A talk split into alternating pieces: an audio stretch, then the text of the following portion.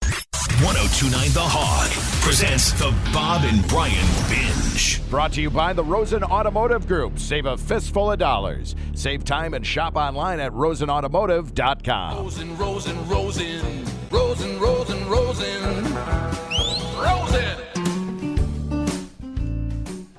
Ladies and gentlemen, welcome to the program. Welcome back to the program, actually. Back to the program. Billy Gardell. I love that you had the Mike and Molly theme in there. That's great. That was Kebmo.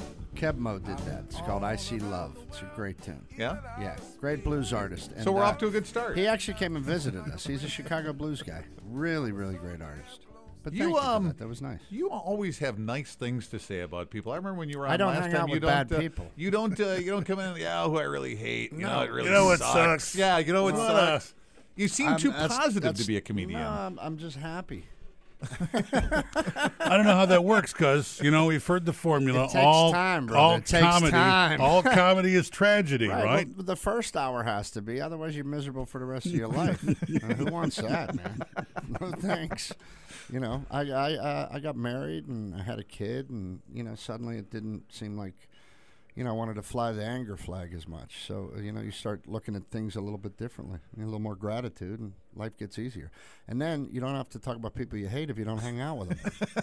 I know it's a hard equation. Well, you don't have any It- it material if does you don't work. hang out with Right. me So either. right, what do you do? Talk about great things. What comedian talks about? Oh, you know, it was really I, great. I actually start a fight with my wife once in a while. and That's how I write my material. Where do you live? I live in Los Angeles. You're from Pittsburgh originally, Pittsburgh, though, Pennsylvania, and you yes. Mm-hmm. started in radio, which is Well, I the didn't lowest start- form. I didn't start in of radio. entertainment, Stop if it's talking radio. entertainment at I all. like morning radio. I love morning radio. I, I actually started in Orlando, Florida, as a stand-up comic, and then uh, a few years in, uh, I would go back and play my hometown. And my buddy Randy Bauman, who runs WDVE E in Pittsburgh, which is a local station, which I love. DV is a big deal in Pittsburgh. It's a flagship, man. Yeah. And all the big syndicated shows have tried to go in there. Nobody changes channel. They're, they're loyal to that, and I love that they're loyal to it. So we got uh, a matrix box set up. You know, they send it out to me, so it sounds like you're in the studio. And I get up at 5 a.m. on Tuesday morning. I make my coffee, and I do from 5:30 to 7, which is 8:30 to 10 in, in Pittsburgh. And I, I get to be on the air with those guys. And it, I've always thought morning radio was a great writing room. It's a great place to try bits out. It's a great place to get back and forth. And plus, I like to call home. and Because if keep they saying- go bad, it's just radio. He's like having Eeyore around. It's a lot like You Eeyore. are not the first He's person to Eeyore, say dude. that. Just Eeyore. But, but it- I'm okay. I guess so. so if you don't I hang up, have this job where they bring me free stuff. so if Oh, you're I don't know what the free Okay. stuff anymore. So if so if you're hanging around people and you're doing stuff Yeah. you like and you're fairly happy, Yeah. Uh, do you keep notes? Do you write things down on on napkins? The way I, and, and the, the way it's always, and that's how it used to start. For me. Right, It was everybody did cock- that. cocktail napkins and matchbooks. But um, nowadays, my system, I've kind of, you know, over the years, you kind of pick up your own system, and my system is always this. I've never been a guy that was smart enough to sit down and write an act.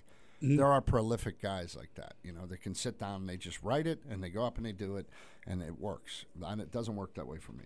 For me, I'll find I like sarcasm. I like sarcasm with a little love underneath it. And I think that's a Midwest thing because the truth without love is abuse. Let's be honest. That's all it is. it's very deep. Well, but it's true though. very it's very deep. true. So if you can, but see what I'm saying is the Midwest has that sarcasm where they won't let you take yourself too seriously, which I think is healthy. I think it's a healthy thing. So my system is it's always one of those comments that I'll either think of or I'll hear somebody say something that I think's funny, like when I'm hanging with my buddies or some guys you know that I know. And then I'll take that one sentence and I'll take it up on stage uh, on an open mic night and I'll record my set and I'll try to put that sentence in there and then I'll try to add three or four lines to it while I'm on stage. Then I'll come down, I'll listen to the tape and say lines one work, lines three work, and line five works, but line two and four didn't work. I'll take two and four out, keep one, three, and five, then take one, three, and five up the next time and try to add to that. That is some I'm building organization you No got going on kidding. there. Took Really? A Billy. lot of Holy years, man. cow. Sounds like a lot of years. sitting Yeah, down a lot and of years writing. to figure it out. And you've got to, well, you don't have to lock that in on stage. You lock it in when you listen to it on tape, and then you take it back on stage. Yeah, yeah. What like once once I hear how it works because jokes are very finicky, man. If you ta if you leave a word out or you don't say it the right way or you don't pause at the right place, it doesn't work. Well, when you say there are It's a guys weird who can sit combo. down and write their act Yeah. out and they can do their whole routine, uh, can Yeah. you? Do you get? To, do, does your routine get to be where you get lost if you go? Oh, wait a second, where was I? If if if some or can No, you or can because you I- just drive what I- off the road and go all over the place? I, I don't off road too much. Once in a while, I will when I'm trying to expand a bit or write a new bit. But once I know a bit's wor- right, then I'll polish it and polish it and polish it so that it comes out every time the same.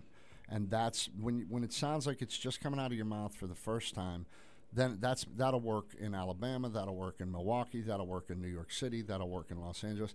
And for a comic who travels the country, you can't just write local stuff. You have to write a joke that's going to hit everybody. Do you um, work in a local town when you're doing your uh, some bit? Give me a local, give me a local, no, give me a Oh, like, burb uh, or something Yeah, of this. no, I town. don't. I, okay. okay. When I started out, I did because that's an easy way to kind of Right. get, them on your side. Yeah, Sure, everyone little- claps for the yeah, place Yeah, or like, goes I wouldn't boo." go there. right. I heard they're going to do Survivor there. You know, like every band used to write the name of the town they were in on the back "Good of their evening, guitar. Cleveland." Exactly. I mean, it's just, it seems Yeah, like yeah. it seems like a real Yeah. hack way to get you know the crowd, like you said, on your I side. think you're learning at the beginning, and I think that's okay in the beginning. But as your confidence builds, you don't don't really have to do that. You know. You're on tonight, tonight, tomorrow, and Yes, sir. and Wednesday. Pat- Northern Had a lot Lights, of Uh-huh. Li- Northern Lights Theater, which is a great room. Great room, great intimate theater inside the Potawatomi. I love it. I've been coming here a lot of years, and that's one of my favorite places. Is to it play. possible for people to be too close or you to hear too much in a room like that? Because it just seems like it's so. But you, if you work clubs, I guess they're really up Yeah. on top of you anyway, so it doesn't matter to a comedian. Yeah, I mean, uh, the clubs that I used to work, there was a four foot by four foot stage, and they were right there in front of you. So it doesn't, like the theater to me, they feel like they're 40 miles away anyway. So it doesn't phase me. how you know? terrifying is that when you're uh, when you're just getting started? When you're getting so it's horrifying. You 'Cause there's can't- nowhere to you- go. when they no, can swipe at your legs. if yeah, they yeah, want. literally, you can leg, sw- you can get leg swept, literally, and you can't, you don't want to make eye contact with them, and it's it's a real, it's it's psychotic. You can't stop ta- walking and talking. And so, if a room is really big, Yeah, you it's know, more that, comfortable. That goofs up your timing a little, doesn't it? Or Um, doesn't what it? it does is when it's a big room, you have to go a little bit slower because the laugh goes out, then it comes Yeah. back in. So you- in, in an intimate room, you got to bang them. You got to bang it. That's one of the things when I made the jump from comedy clubs to theaters and casinos. You have to get used to that rhythm because in a comedy club, if you let them breathe for a second, you're going to get beat on. Yeah. You go, all right, you suck. you can't let any air go, you know. But in a theater, there's a little more of a. It's a different atmosphere because people have paid a higher dollar to come see you, so that they they have more vested in it, you know. And in the comedy clubs, you know, you would there's some people would pay for your ticket, but when nobody knew who you were, a lot of times you were the coupon. And if you're the coupon guy, they're going to beat on you anyway. It doesn't matter. you said uh, making eye contact with stuff. How long does Yeah. it take you to learn to to speak to the audience and make eye contact with the audience? Yeah. And how far back do you look? And how close up do you I, look? and- I, I was taught by a great comic, Ben Creed, to learn to work the pockets. So you got to learn to work the pockets in a comedy club. This is how you crush a room. First, you got to have good jokes, obviously. But the way you do it is you come out and you deliver the first joke to the center of the room. Then you deliver the second joke to the left of the room. Then you dis- deliver the third joke to the right of the room. Then you keep doing that until you feel them kind of unite as a group. Then you can pace the stage. And then what Feel you do them is- unite as a group. Well, yeah, Boy, because- spend a little time on that one. Well, because what happens is sometimes the right side's not inte- they're not paying attention to your show. Sometimes the left side and the center are. Is that a function of like where the I don't know the the bar is or where the restrooms are? no, that's or- on that's on the comic. Okay. The co- it's the comic's job to draw everybody in. So what happens is when you when you do that, you feel that you feel that the room kind of come together. So then, as you walk the stage, you shouldn't just be pacing aimlessly. You should walk according to where the laughs are strongest, and you learn to listen to it. So you're like, okay, the left side's start, I'm lo- starting to lose them a little bit. I need to go back over there.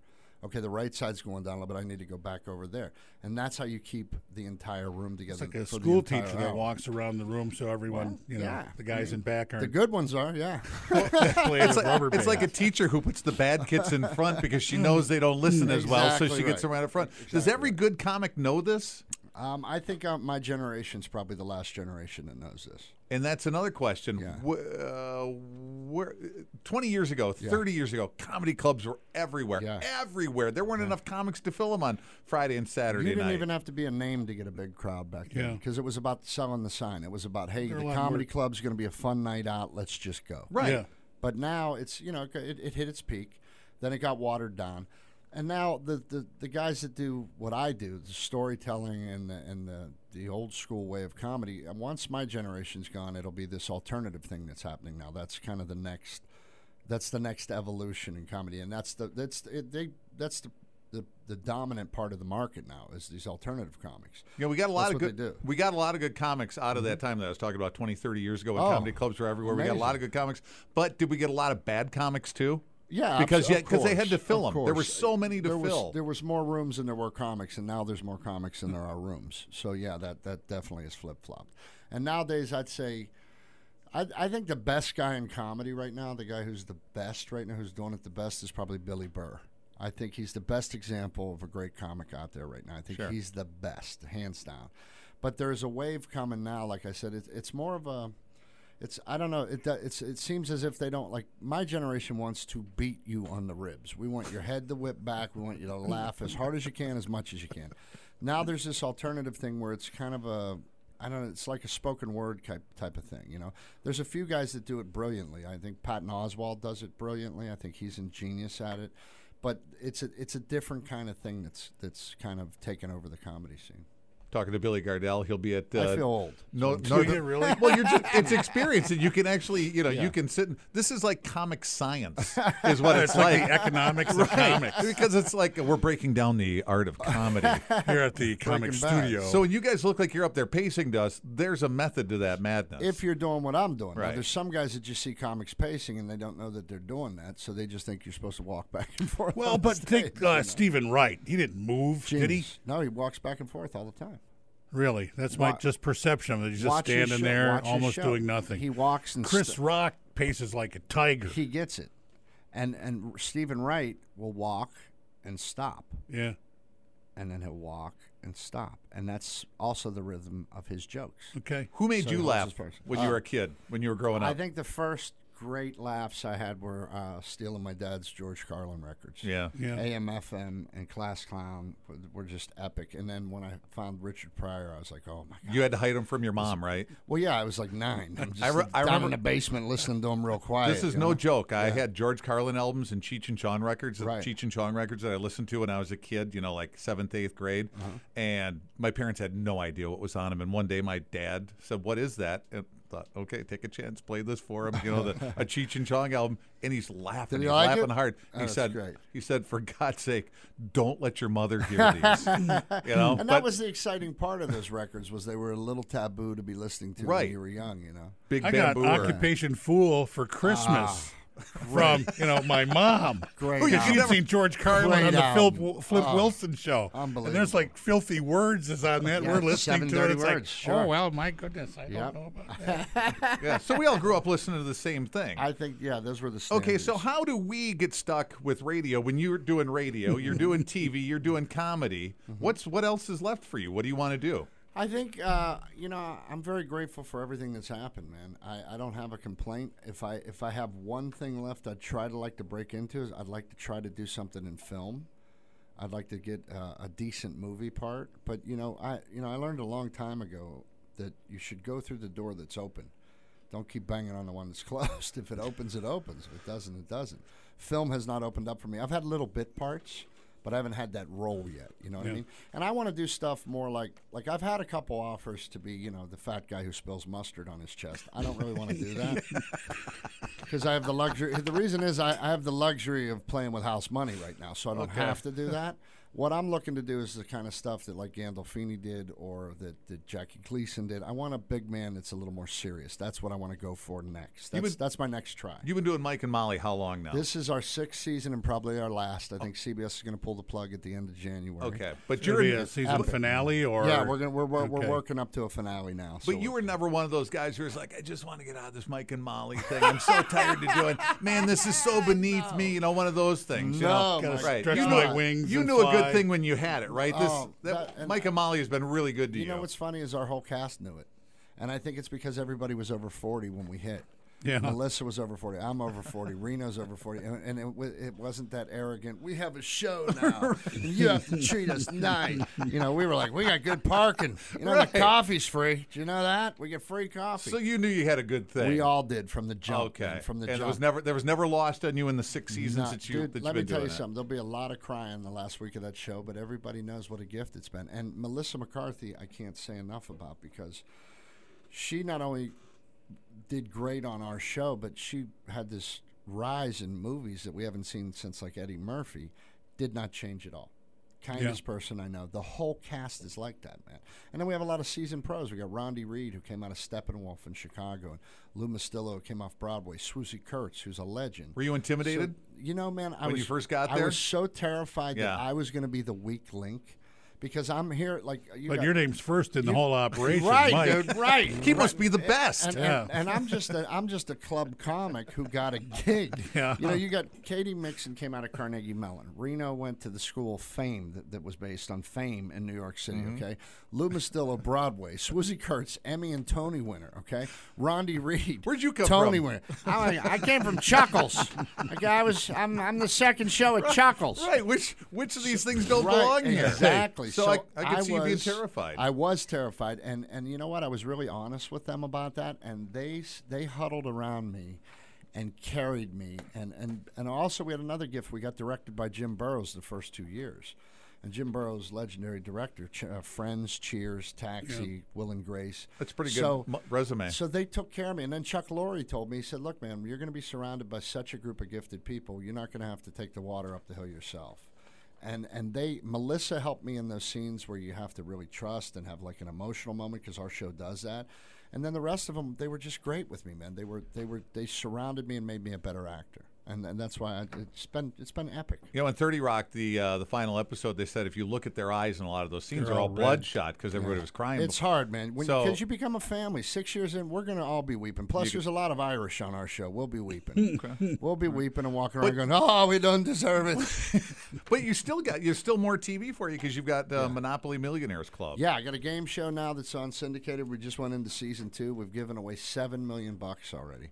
It's the biggest cash game show on television. We film it in Vegas. It's out back of uh, Bally's. They built a soundstage. Okay. And uh, it's based on Monopoly. They did the impossible. They made Monopoly fast. I don't know how they did that, but all the games uh, move very fast, and it's all based on the imagery from those uh, from the games we grew up with, like the railroad company and community chest and all that stuff.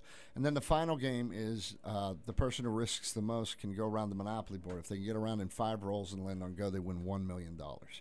And we've done it seven times total. How do you land that gig?